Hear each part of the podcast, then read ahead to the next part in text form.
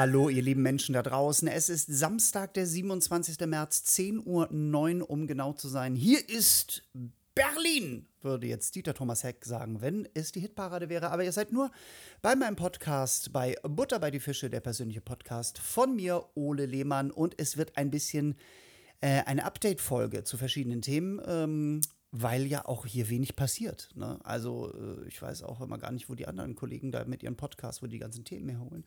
Aber bei mir passiert gerade wenig, weil wir ja immer noch im Lockdown sind und äh, wir Künstler immer noch nicht arbeiten dürfen. Deswegen schon mal ein kleines Update zu den ich muss leider lachen. Bevorstehenden Veranstaltungen. Ich mache jetzt mal so Tüttelchen links und rechts dran. Ähm, ja, es ist, äh, wie es halt äh, bei allen ist. Wir verschieben, wir lassen ausfallen, wir gucken, was im nächsten Jahr noch an Terminen da ist. Und äh, so ist es mir natürlich auch ergangen, besonders mit meinem neuen Programm Tacheles, was eigentlich Premiere haben sollte im letzten Jahr, im Dezember in den Wühlmäusen. Und wir haben die jetzt dreimal verschoben, die Premiere. Und guess what? Wir werden sie wieder verschieben. Wir müssen sie wieder verschieben. Äh, weil es ist eben halt einfach, ja, man, man, kann ja auch irgendwann nur dann aufmachen, wenn es sich auch für das Theater irgendwie lohnt und wenn man sicher ist, dass nicht gleich wieder so eine Notbremse gezogen wird und dass man dann doch wieder irgendwie nicht spielen darf. Und ich weiß, das ist für euch halt auch alles, die ihr Karten kaufen wollt und uns unterstützen wollt, alles wahnsinnig schwierig. Ich kann es aber auch leider nicht ändern. Die Premiere ist jetzt ähm, am 25.07. in Berlin. Das ist ein Sonntag. Ähm, der 25. Juli. Es gibt auch da bis jetzt eine Corona Edition, das heißt anderthalb Stunden ohne Pause. Äh, und es gibt zwei Vorstellungen, einmal um 18 Uhr und einmal um 20.30 Uhr. Ähm, Karten findet ihr auf wühlmäuse.de oder auch bei mir bei odelehmann.de habe ich diese Termine jetzt alle eingepflegt. Jetzt werdet ihr sagen, äh, wenn ihr das seht, äh, aber Ole, wieso ist das denn die Premiere? Du wirst ja vorher schon vielleicht in anderen Orten spielen, also in Haar bei München oder in Ulding, Mühlhofen ähm, äh, und auch im Quatsch Comedy Club. Ja, ähm, normalerweise ist das ja so, man macht äh, verschiedene Vorpremieren, wo man sozusagen, also Voraufführungen, wo man das Stück so ein bisschen, die, die Show so ein bisschen ausprobiert, äh, ob die ganze Comedy auch funktioniert, ob die äh, Gags einigermaßen sitzen und so und über was man genau reden möchte und was man rausschmeißt und was man drin lässt und hier und da. Ähm, das ist natürlich jetzt nicht mehr planbar mit äh, solchen Sachen. Man, man macht das ja gerne so, dass man auch diese Veranstaltung dann so tituliert, dass man sagt, das ist eine Vorpremiere, das ist eine Voraufführung. Und ähm, das ist jetzt sehr, sehr schwierig, denn wir hatten auch Voraufführungen geplant, die sind natürlich alle im September, Oktober, November letzten Jahres ins Wasser gefallen. Und ähm, deswegen wird es jetzt an irgendeinem Ort auf dieser Welt sozusagen die erste Vorstellung geben, die dann auch so sein wird, dass ich da ins kalte Wasser springe und ähm, ja, einfach das Stück ausprobiere. Ähm, ich, wir können das jetzt natürlich nicht irgendwie Vorpremiere nennen, weil wir das alles noch gar nicht wissen, wie sich das irgendwie verschiebt. Ähm, ich werde das wahrscheinlich auch ganz ehrlicherweise gesagt, werde ich das wahrscheinlich auch mischen mit etwas älterem Material. Ähm, um einfach da so eine Sicherheit zu haben, dass es ein schöner Abend wird. Ähm, also irgendwann wird es irgendwo in dieser Welt eine Voraufführung geben. Ähm, ich bleibe aber dabei, dass die Premiere in den Wühlmäusen stattfindet. Das ist das Einzige, wie wir es auch titulieren werden. Wir werden die Vorpremiere äh, wahrscheinlich dann titulieren, dass wir die im Quatsch Comedy Club in Berlin haben. Die wäre nämlich am 23.06. Ähm, nichts, nichtsdestotrotz, ich kann nicht überreden, nichtsdestotrotz, ich sollte mehr trinken vor dem Podcast, ähm, werde ich irgendwann diese Show anfangen äh, und dann wird es ein paar Voraufführungen geben, die ja auch, es ist ja nicht schlechter als jetzt die Premiere oder die Shows danach. Äh, ich werde mein Bestes geben. Also guckt einfach mal auf meine Internetseite olelehmann.de durchgeschrieben. Also jetzt äh, ohne, also Ole Lehmann durchgeschrieben. Und äh, da auf Termine. Wir werden die Homepage wird jetzt auch umgebaut werden für euch. Ähm, ich habe nämlich jetzt meine Dezemberhilfe bekommen und meine Neustarthilfe. Yay, ich kann Geld wieder reinstecken, äh, sozusagen in äh, meine Arbeit, die ich ja zurzeit nicht ausführe. Ähm, Deswegen sollten noch Leute da draußen sein, die immer noch denken, wir Künstler, wir werden ja so zugeschissen mit November, Dezemberhilfen, Neustart und so.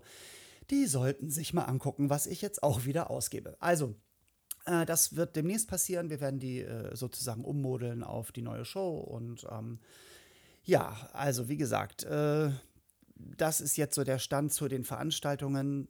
Das kann sich alles ändern natürlich. Ähm, ich kann jetzt auch nicht besten Gewissens sagen, bitte kauft Karten. Das muss jeder für sich selber entscheiden, ob er das machen möchte. Es ist immer eine Unterstützung, weil in dem Moment, wo Karten verkauft sind, dann ist schon mal klar, dass Leute kommen oder dass man das Geld schon mal irgendwie einnehmen kann. Ähm, alle Karten natürlich in den Wühlmäusen behalten, die ihr für Dezember gekauft äh, habt.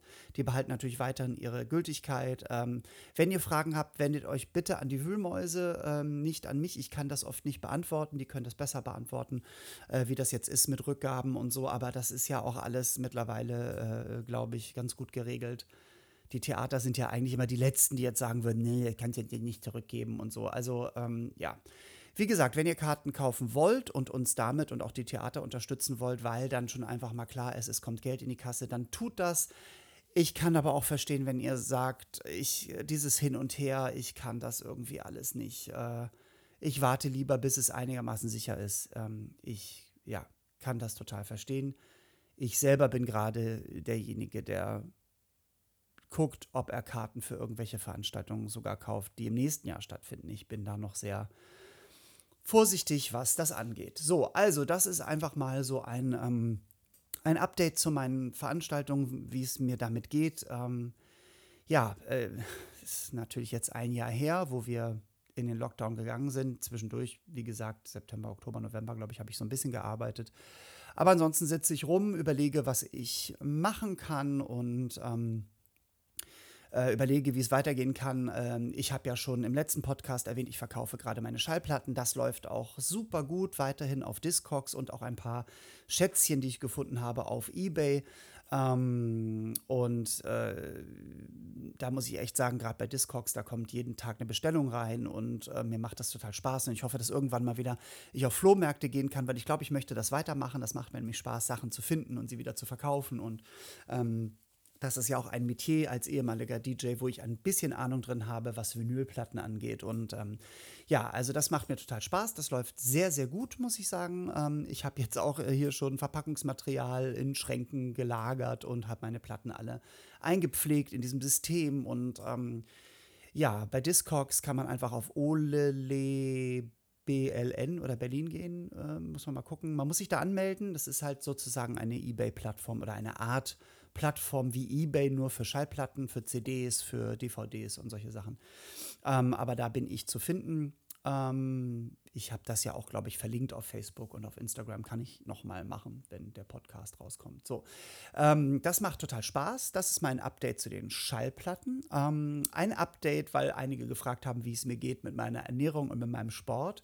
Ich ziehe das weiterhin durch. Ich mache mittlerweile wirklich also was heißt, ich mache Intervallfasten? Es ist schon eigentlich so in mein Blut übergegangen, dass ich das gar nicht mehr ähm, so sagen kann, dass ich das mache, weil es einfach da ist. Und äh, ja, es ist wirklich so, dass ich äh, bis, sieb, bis 19 oder 20 Uhr abends esse und dann wieder ab nächsten Morgen erst ab 11 oder ab 12, also jeweils wie ich dann ne, esse. Manchmal esse ich bis 19 Uhr, dann kann ich also äh, ab 11 nächsten Tag wieder essen und manchmal esse ich bis 20 Uhr, dann kann ich ab 12 nächsten Tag wieder essen und ähm, und es ist weiterhin so, dass, äh, wie ich es schon im ersten Podcast erwähnt habe, dass ich manchmal ähm, den ganzen Tag noch nichts gegessen habe oder nur äußerst wenig und wir uns dann abends Essen machen. Wir kochen ja, wie gesagt, alles frisch und ähm, ich esse dann auch nachmittags mal ein Stück Kuchen und so.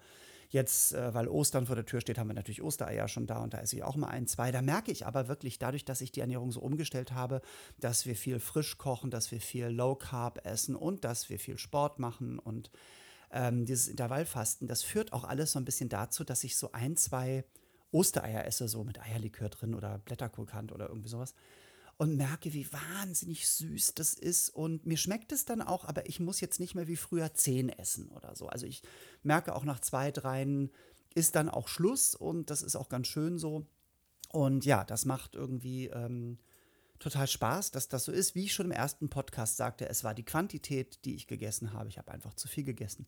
Und äh, die Qualität äh, stimmt weiterhin. Wir gucken, dass wir da schon ja, beide sehr darauf achten, mein Freund und ich, was wir essen, was wir zu uns nehmen und so. Und dann kann es auch mal die fette Pizza sein. Aber wie gesagt, wenn man den ganzen Tag vorher wenig oder gar nichts gegessen hat, ähm, geht das sehr, sehr gut. Ähm, ich bin jetzt über 12 Kilo leichter. Ähm, ich bin jetzt auf 96,1 Kilo, glaube ich, seit heute Morgen. Ähm, ich möchte auf jeden Fall auf 95 runter, so wie das vor drei Jahren war. Vielleicht möchte ich sogar runter auf 92, ähm, wie es mal vor sechs, sieben oder acht Jahren war. Ähm, das muss ich mal gucken. Ich merke nur mit der ganzen Erinnerungsumstellung, mit dem vielen Sport, ich laufe immer noch sehr, sehr viel auf meinem Laufband. Das wird sehr malträtiert und wir gehen auch immer noch sehr viel spazieren. Ähm, ist es so, dass es mir persönlich einfach viel, viel besser geht. Also ich ähm, bin fitter, ich merke, dass ich diese 12 Kilo nicht mehr rumschleppe. Das ist einfach auch wirklich viel gewesen.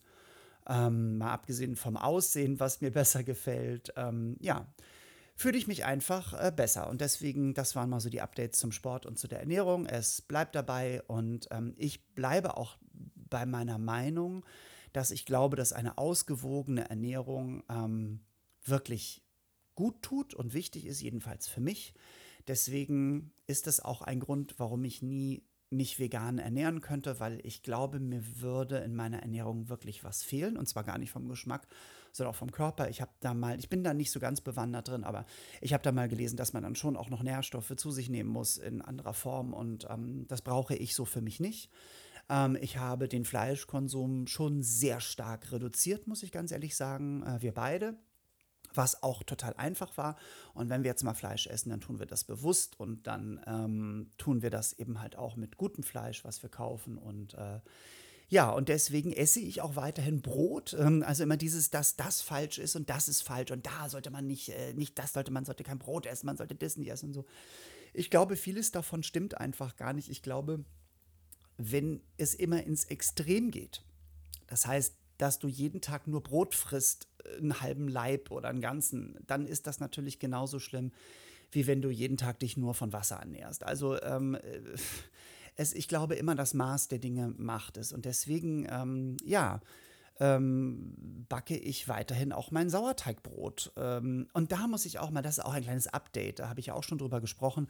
Ähm, ich habe jetzt so viele Videos im Internet gesehen, ja, und, und äh, da gibt es so viele Videos, die so bescheuert sind. Also wenn ihr Videos seht, wo es nachher Riesenbrote werden, wo aber in dem Brot drin nur noch Luft ist, ja, das finden die ja ganz so toll, das finden viele so toll, ne? dieses wow, wie geil, und seht ihr diese Riesenluftblasen und kaum noch Teig, wo ich aber denke, ich will ja auf dem Brot was draufschmieren. Zum Beispiel Nutella. Ja, das ist etwas, das esse ich weiter.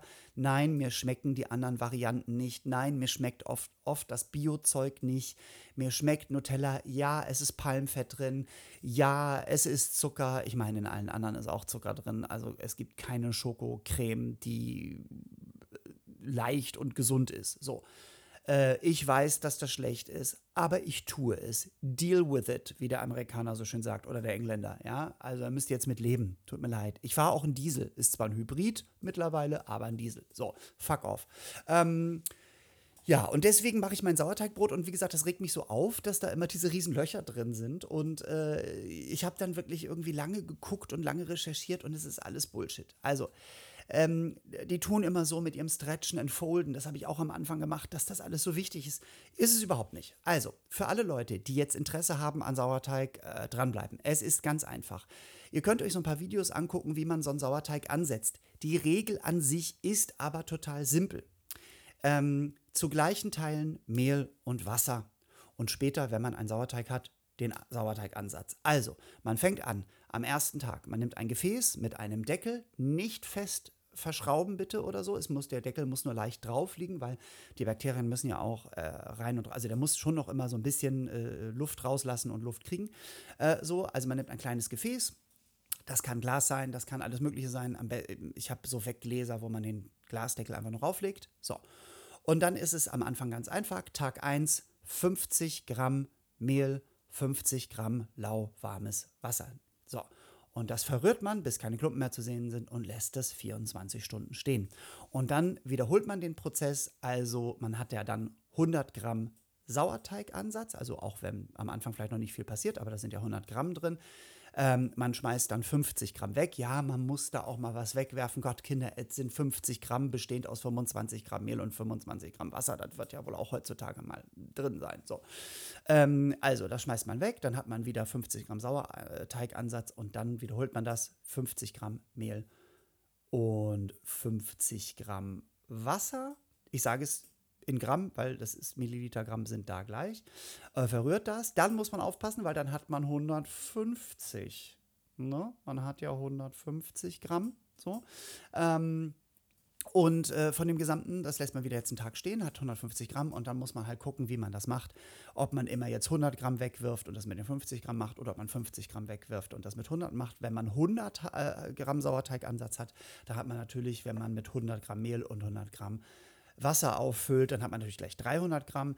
Ähm, ich würde immer, ich mache immer so wenig wie möglich. Man kann auch starten mit 25 Gramm und äh, Mehl und 25 Gramm Wasser. Ähm, ich versuche immer so wenig wie möglich wegzuwerfen. Ähm, so, das macht man aber ungefähr, also das wiederholt man.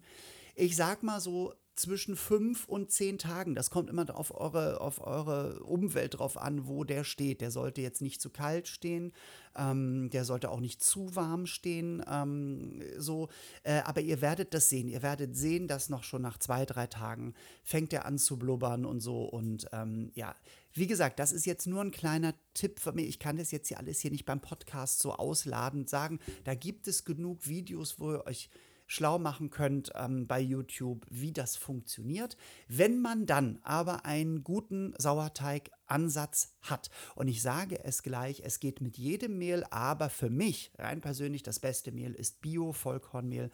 Äh, damit hat man wirklich einen schönen Weizenmehl-Sauerteigansatz. Ich habe auch noch einen, ich habe noch einen zweiten äh, im Kühlschrank mit, mit Roggenmehl, wo ich dann mein Roggenbrot mitmache. Man kann aber auch den Roggen Sauerteigansatz für Weizenmehlbrote nehmen und umgekehrt. Das ist alles ein bisschen wurscht, weil wenn es blubbert, dann blubbert verstehst? Dann ist der aktiv. So. Äh, wenn der aktiv ist, kann man den nachher in den Kühlschrank stellen. Auch da findet ihr Videos, möchte ich gar nicht so. Also, das müsst ihr jetzt selber mal. Ja, also ich kann jetzt nicht äh, eine Stunde über Sauerteig reden. So. Wichtig ist aber diese ganzen Rezepte, ja, mit diesem Stretchen und Folden nachher, also wenn man dann so ein Brot macht, ne? Das ist alles so ein bisschen Shishi. So, ich habe jetzt hier ein Rezept, das ist von Patrick Ryan. Da müsst ihr mal äh, gucken. Patrick Ryan, also Patrick wie Patrick geschrieben und Ryan R-Y-A-N. Äh, ich glaube, I Love Baking Ireland oder so. Ähm, der hat nämlich ein wunderbares Rezept, was ich jetzt hier verraten werde. Das könnt ihr auch bei YouTube einsehen. Ähm, und damit gelingt ein Sauerteigbrot, wenn man einen aktiven Sauerteigstarter hat, einen Ansatz hat, sehr, sehr gut. Und so mache ich das jetzt seit Wochen. Da muss man nämlich auch nicht stretchen und folden und noch was und am besten mit dem Sauerteig bei Vollmond nachts um die Birke rennen und sich einurinieren. Das muss man alles nicht. Ähm, das ist alles Shishi. Wenn man ein leckeres Sauerteigbrot haben will, geht es wie folgt. Man nimmt 400 Gramm 1050er Weizenmehl. Gerne Bio, weil da sind immer noch so ein bisschen mehr Hefebakterien äh, drin. 160 Gramm von dem Sauerteigansatz, der nach hm, bestimmt 10 Tagen schon richtig bubbly und toll ist und wunderbar. 5 bis 10 Gramm Salz, 230 Milliliter lauwarmes Wasser und das knetet man. So, vermengt man und knetet man äh, und zwar bis ein schöner Teig draus entsteht. Das kann man mich alles wunderbar auch in der Küchenmaschine machen, also in der Rührmaschine mit Knethaken, wenn man so eine KitchenAid hat wie ich. Da muss man nicht selber kneten. Wenn man natürlich Sport machen will und auf der Apple Watch noch ein paar Kalorien braucht, dann kann man auch mit der Hand kneten, was das Zeug hält. Der Teig ist ready geknetet, wenn man den Fensterglas-Effekt, glaube ich, so nennt er sich, Window Pane-Effekt, wenn man den erreicht hat. Ja, das kann nach fünf Minuten sein, das kann nach zehn Minuten sein. Ähm, das ist ganz einfach. Man nimmt ein Stück vom Teig, das macht der Patrick Ryan auch ganz, ganz toll.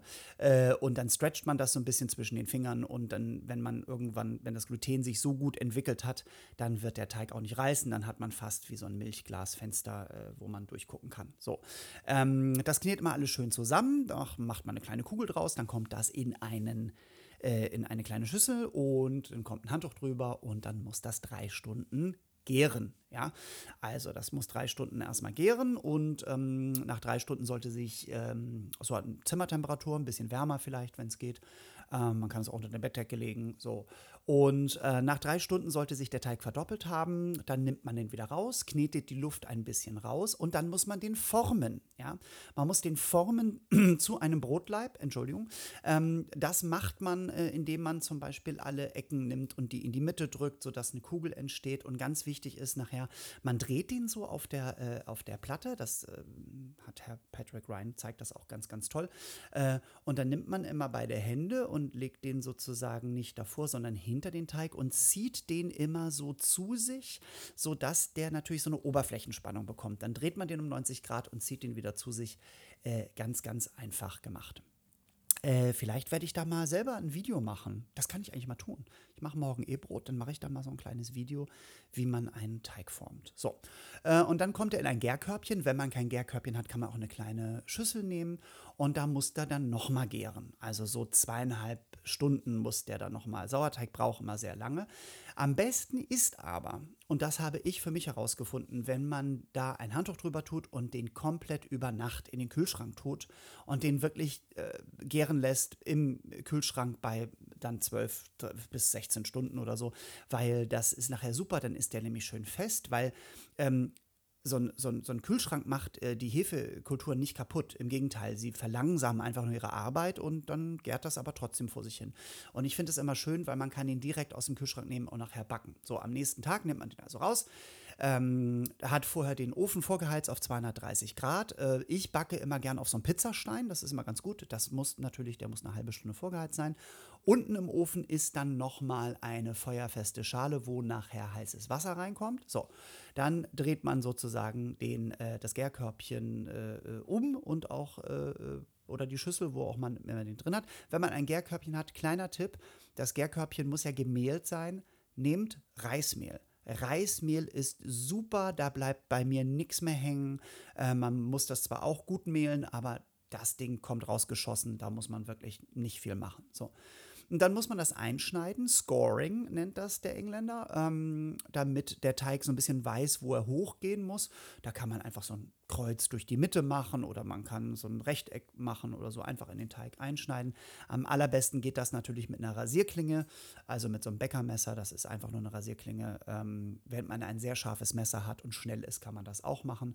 Und dann kommt in die feuerfeste Schale Wasser, heißes Wasser, das Brot auf den Pizzastein und dann wird es eine halbe Stunde bis 35 Minuten bei 230 Grad gebacken. Wasser muss nur wenig rein, weil das braucht nur für die ersten 10 Minuten. Wenn das nach 10 Minuten verdampft ist, wunderbar. Und ähm, dann habt ihr nach 35 Minuten euer Sauerteigbrot. Alles nachzusehen bei Patrick Ryan. Vielleicht mache ich auch noch mal ein kleines Video. Ähm, muss ich mal gucken, ähm, ob ich da die Zeit habe.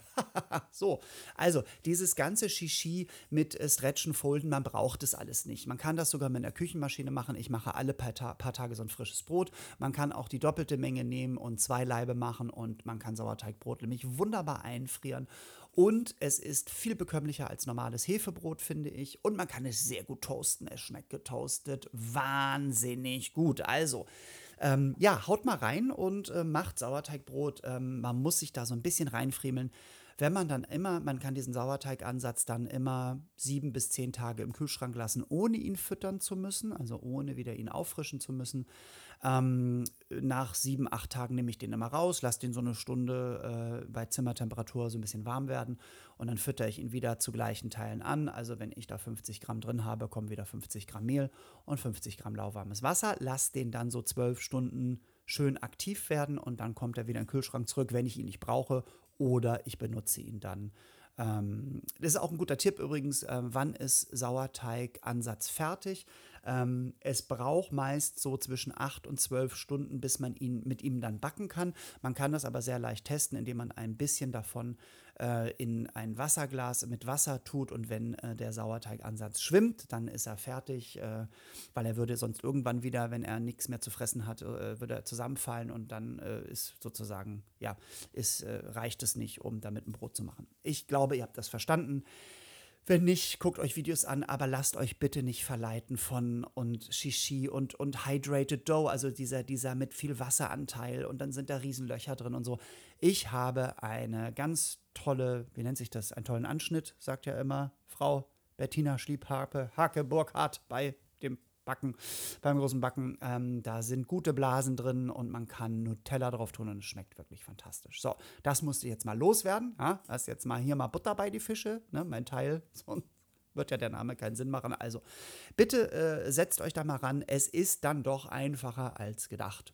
Und damit äh, werde ich auch nachher wieder weitermachen und werde mir wieder ein schönes Brot äh, zurecht machen, was ich dann morgen am Sonntag backe. Ja, und ähm, zum äh, fast schon Schluss, weil wir haben jetzt noch fünf Minuten, ähm, möchte ich noch darauf hinweisen, das haben wahrscheinlich die meisten schon mitbekommen, aber ich habe mich jetzt nach langem Hin und Her ringen doch entschieden, ein Buch zu schreiben.